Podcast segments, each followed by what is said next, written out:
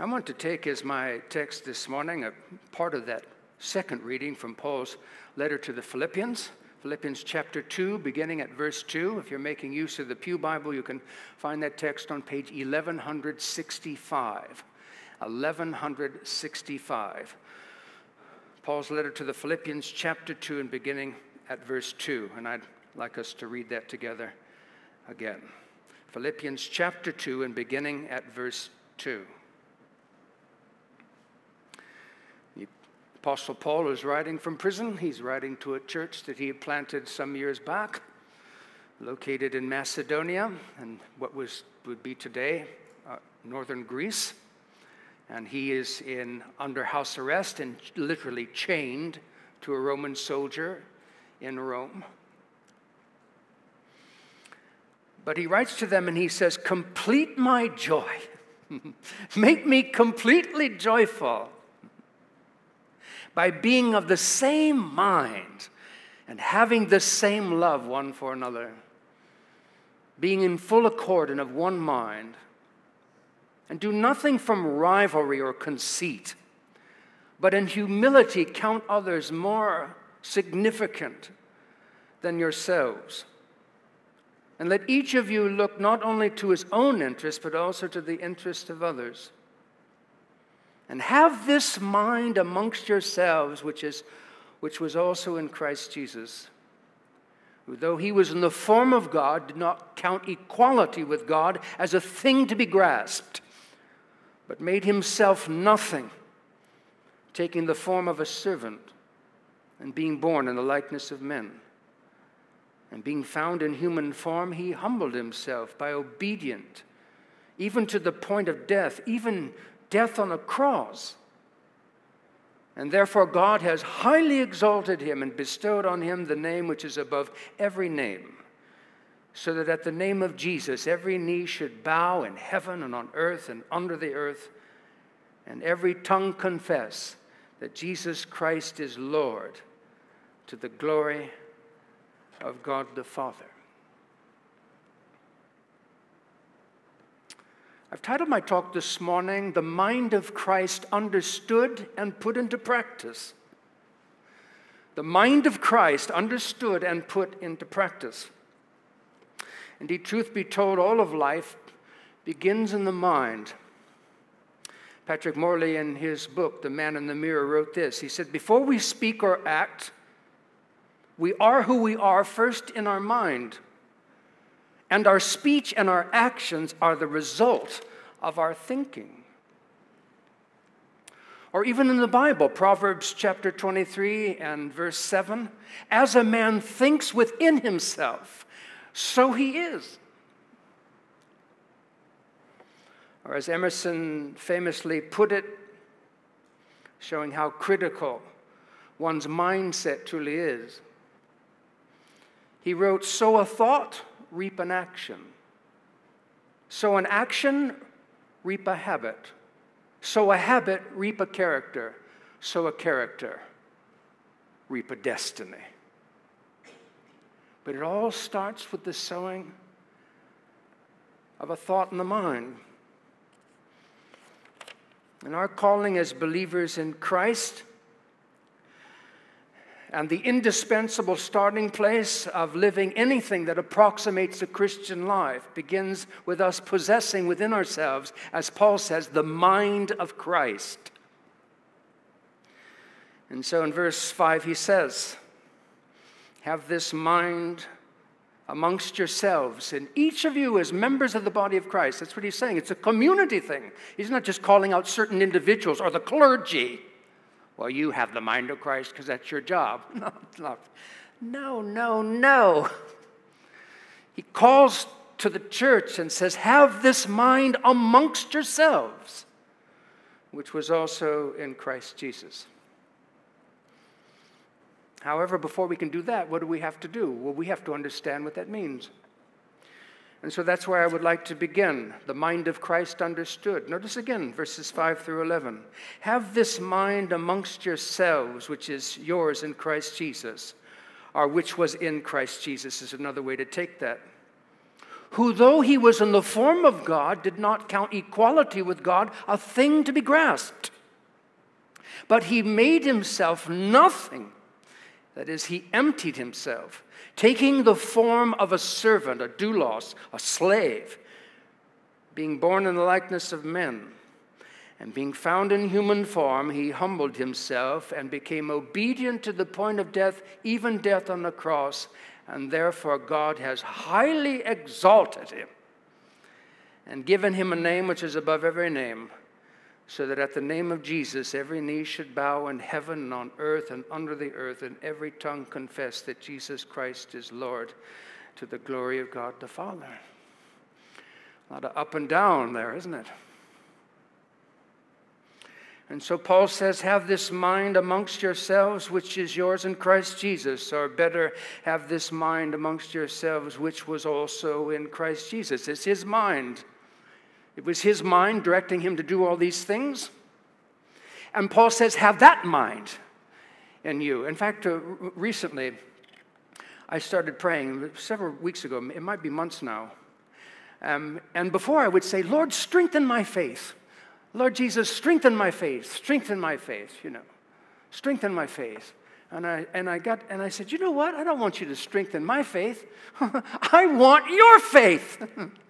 I want you to give me your faith. And I think that kind of parallels this. I don't want you to touch my mind. I want you to give me your mind. Have this mind amongst yourselves, which was also in Christ Jesus or as we have it in the New Living Translation, you must have the same attitude that Christ Jesus had. Well, and what attitude or mindset was that? Well, notice again, beginning at verse 5. Have this mind amongst yourselves, which was also in Christ Jesus. Who? Christ Jesus. Who, though he was in the form of God, did not count equality with God as a thing to be grasped. Now, that Jesus is divine is a thing that you find throughout the scriptures. If it doesn't state it, if it doesn't state it definitely, that Jesus is God or something along those lines, and it does, there are other things that clearly indicate that he's divine, like the way in which he practices divine prerogatives that none of the prophets would ever think about saying or doing. In fact, you remember in the, in the synoptics, you know, the, the, religious uh, establishment was always taking exception with Jesus because he presumed to forgive other people's sins. well, that's a divine prerogative. Moses never said, Your sins are forgiven. He would say, You better pray to God and hope God forgives your sins. But Jesus is divine, and so he does that. He gives life to the dead. He says that there's a day coming when he will come in all of his glory and he will separate the nations as a shepherd separates the sheep from the goats and judge them.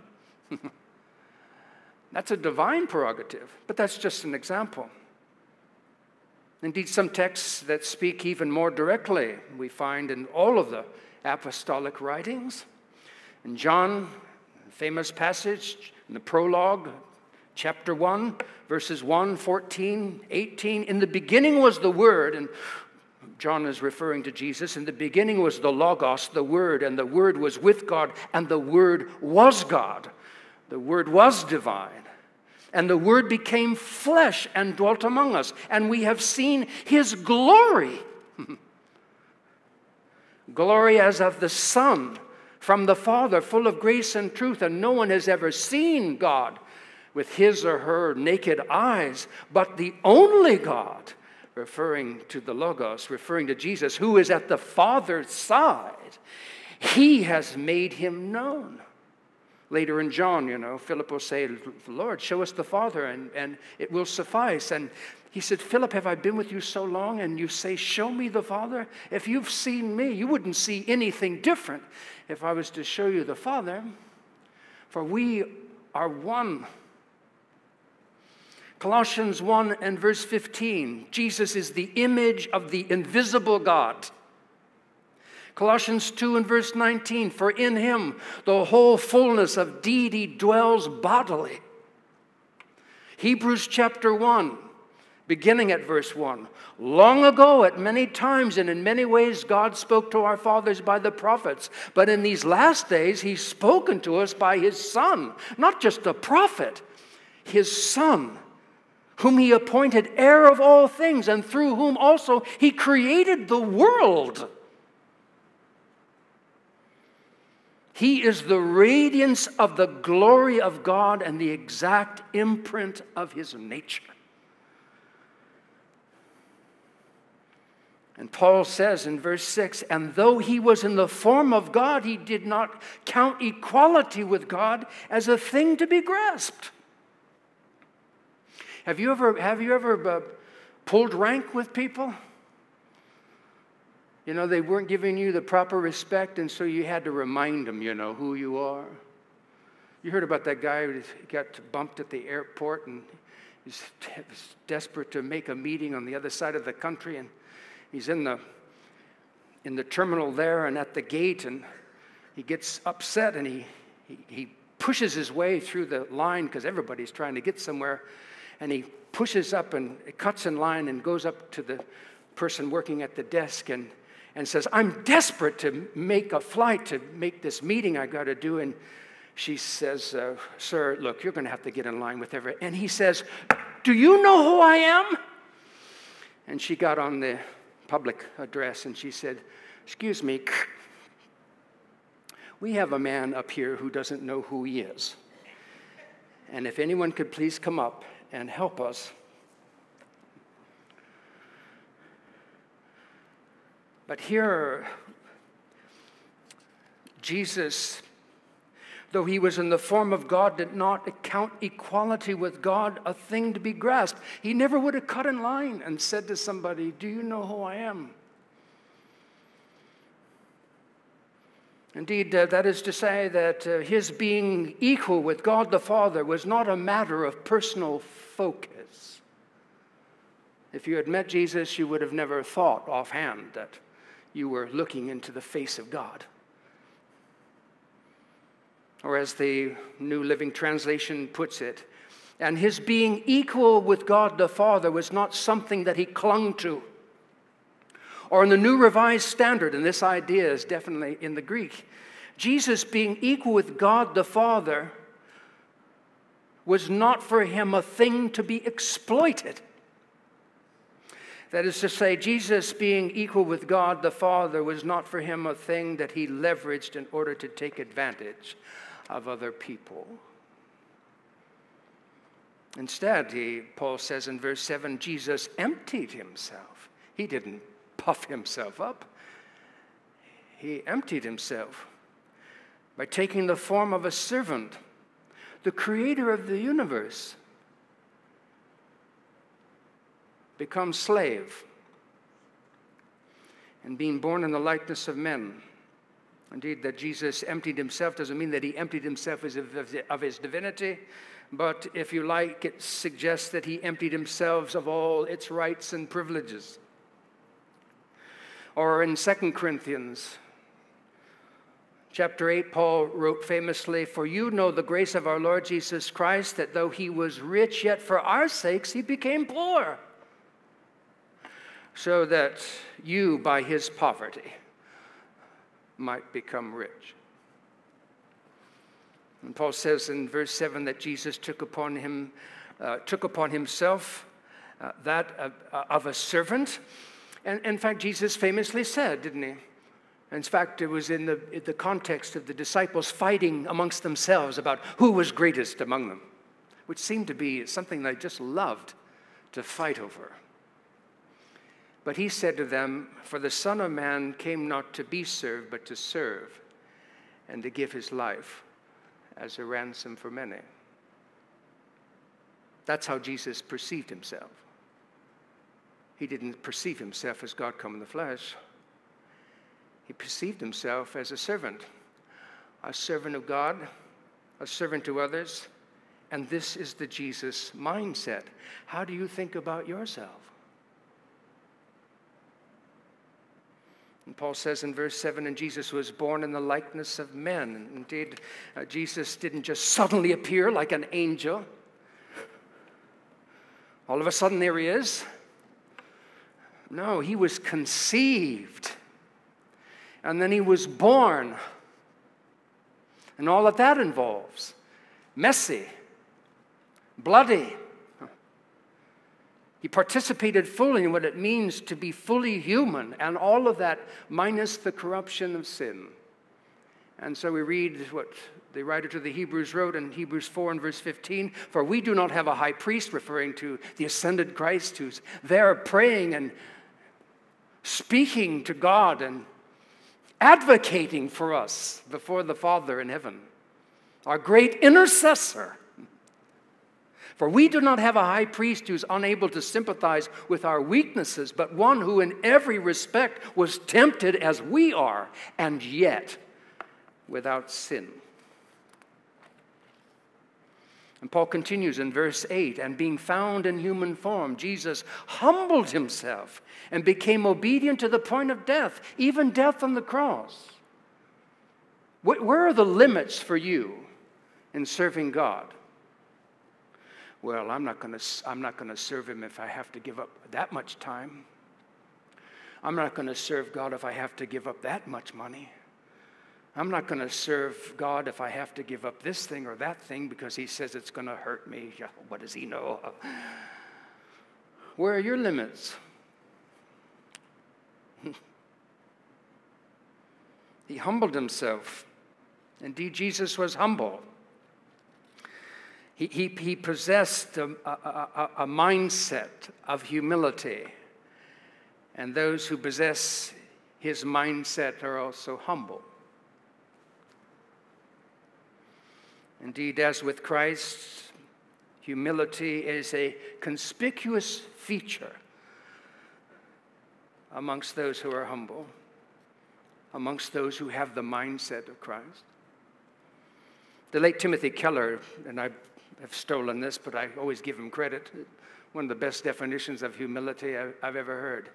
He defined humility as blessed self forgetfulness.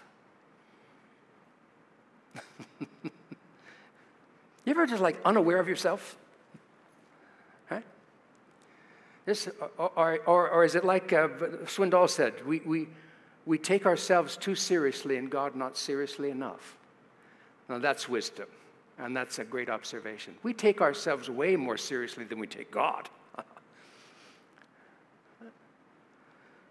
Blessed self forgetfulness or lest you think that there's something psychologically wrong with being humble. Ken Blanchard, in his book Leadership Smart, said, People with humility don't think less of themselves, they just think of themselves less. Some of the freest people you'll ever find are people who have possessed true humility, and not false humility, by the way. You know what false humility is, don't you? It's a show of humility because you think it'll get you somewhere. It's not real humility. It's, it's a show of humility because the people who have something that you might want, you're imagining that they would appreciate you more if they thought you were humble. That's all about self. People with humility don't think less of themselves, they just think of themselves less. And then Paul says, and Jesus was obedient. I mean, put this all together. He is the eternal God of the universe, without whom nothing was made that was made. And he obeys. Well, I don't obey. I think that's sort of degrading. Really? is, it, is it degrading to be created? Is it degrading to be redeemed? Is it degrading to be sustained by God, who, if He pulled back His hand, you'd die in a moment? It's in Him that we live and move and have our being. Is that degrading? It's not degrading to obey. He's God, and you're not. and neither am I. I get to obey Him. You get to obey Him.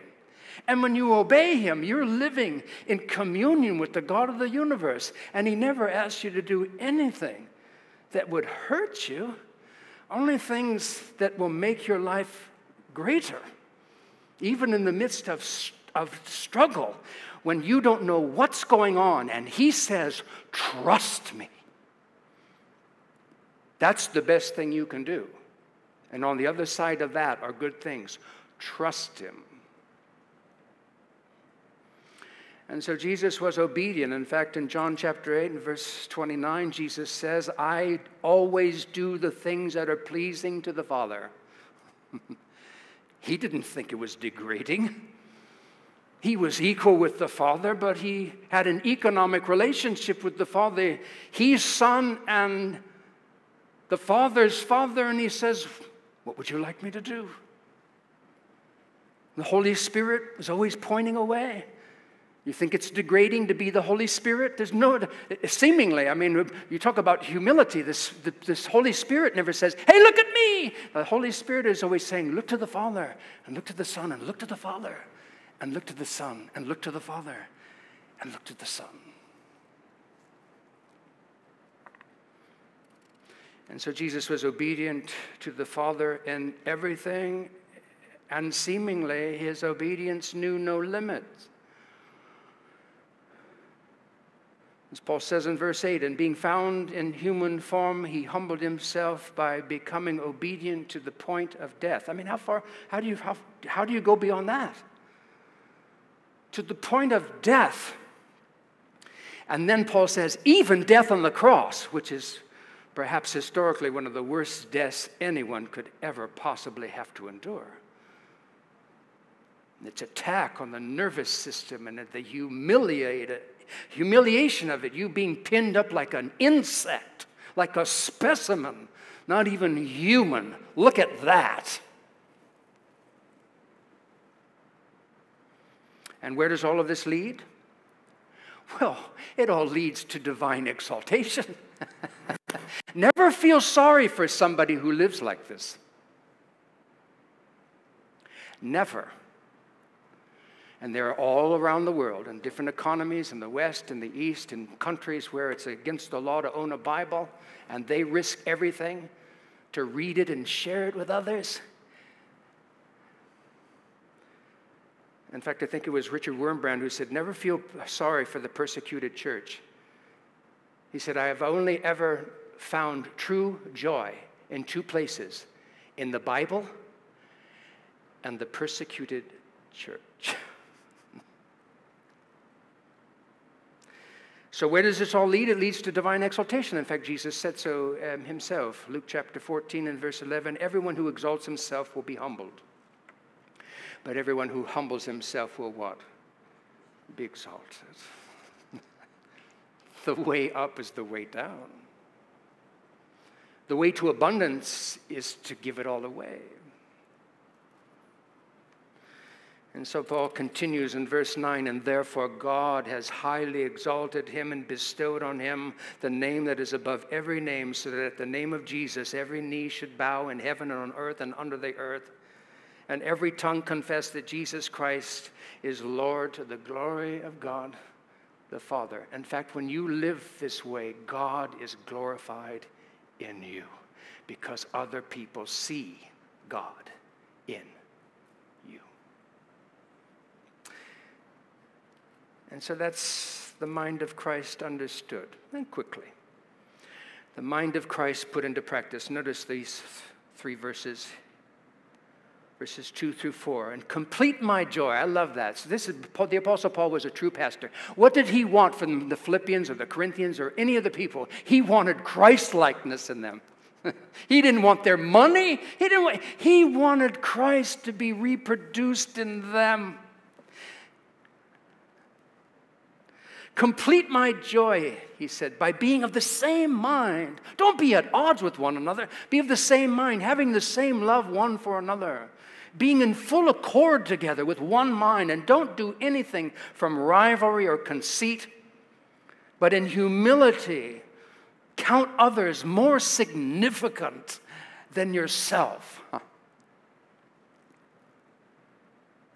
Let each of you look not only to his own interest, but also to the interests of others.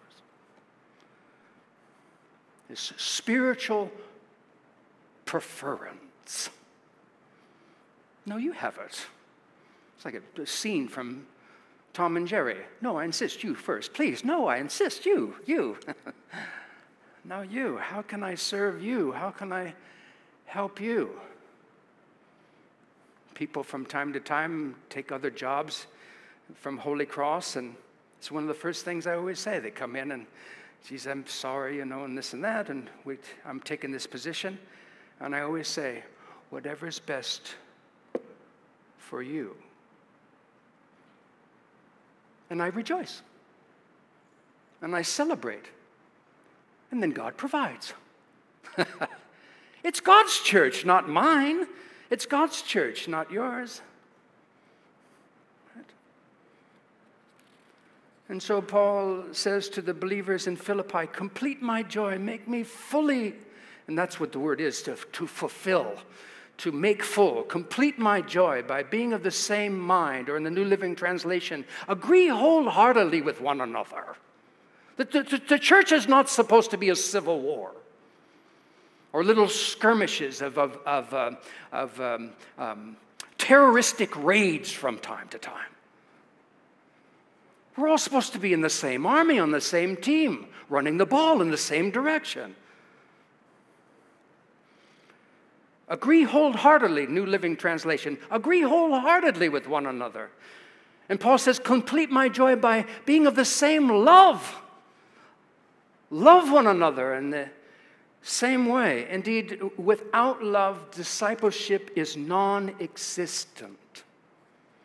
And let's not make it all a cliche. Well, you know, we all love one another. It, no, it's, it's deeper, it's more profound than that. Look at the cross, and then you'll see the profundity of love. Agape love. God so loved the world that he gave his only Son. You see, love always gives.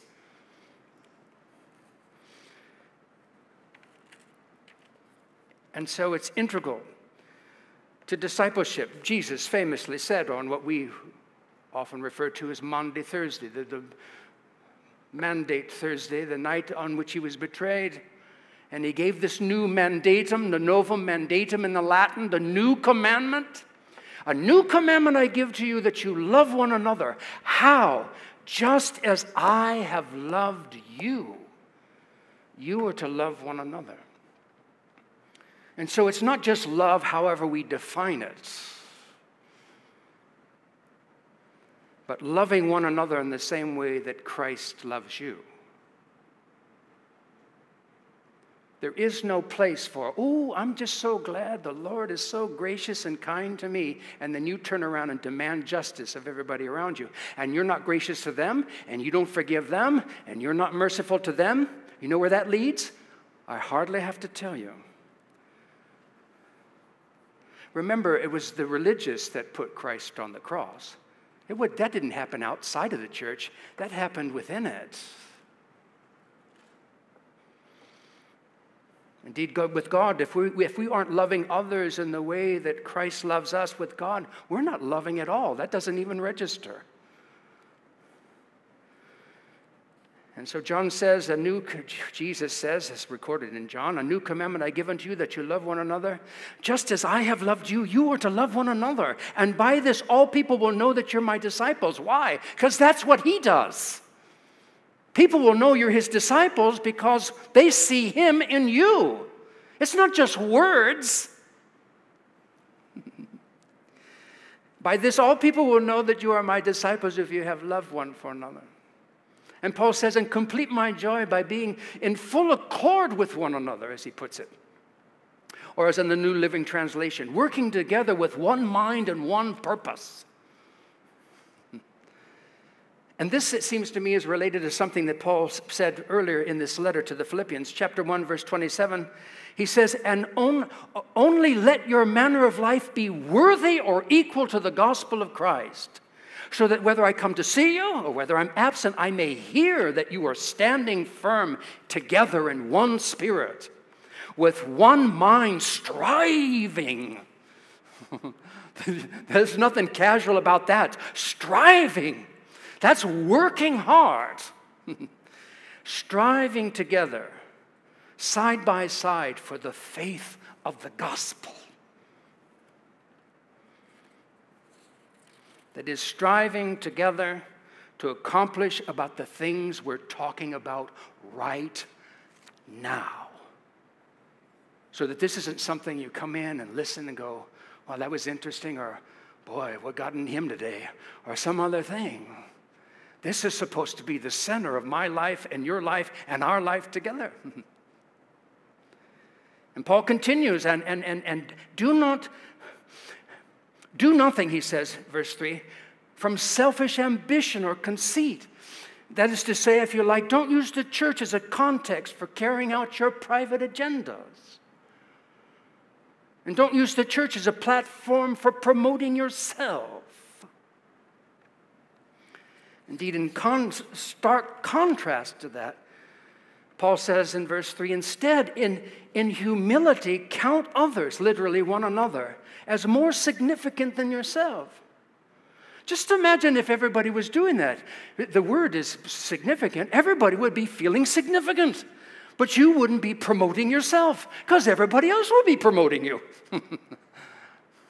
everybody else would be preferring you. It would be just like the body working together. The hand serves the feet, the feet serves the hands. You want to go pick something up, you better have feet that are, that are working to get you over where you need to make a pickup. Instead, in humility, count others or one another more significant than yourselves. And let each of you look not only to his own interests, but also to the interests of others. And this is, if you like, something of what the church will look like and looks like when together we're putting the mind of Christ into practice. Chuck Colson, in his book titled Being the Body, wrote this as I conclude. He said, Churches that are effectively equipping believers within the body of Christ are churches that are focused on Christ, who's the head of the body. As human beings, it's easy to focus on ourselves while we're doing all the right things to meet the spiritual and physical and emotional needs of others. But if we're doing it with the wrong mindset and in our own strength, all of that work is for nothing.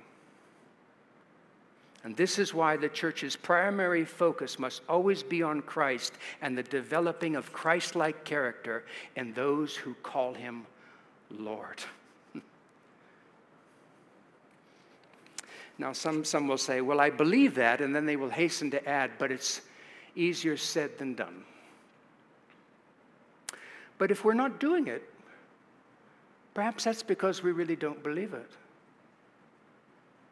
In fact, it was Donald Miller who put it this way He said, What I believe is not what I say I believe. What I believe is what I do. Still, the church belongs to Christ. He's shown us how to behave ourselves within it. And the church is never more healthy or strong than when we are loving and serving one another in just the same way that Christ loves and serves each one of us. Amen. Amen. The mind of Christ understood and put into practice. Help us to put them into practice, Lord. it always, Lord, it always, I know it's like, it always sounds like, oh, you know, I'm busy already now. There's more things to do. But these are things that won't make us uh, uh, uh, burden us and, and, and, and, and, and, and hold us down. These are things that set us free. There was no one more free than the Son who did always those things that are pleasing to you. Hmm. He was absolutely free. And we want to be free like that too. It doesn't mean we stop being a spouse or being a parent or being a child or being a student or being an employee or an employer. We do all of those things, but we do it from the center, which is your Son, Christ.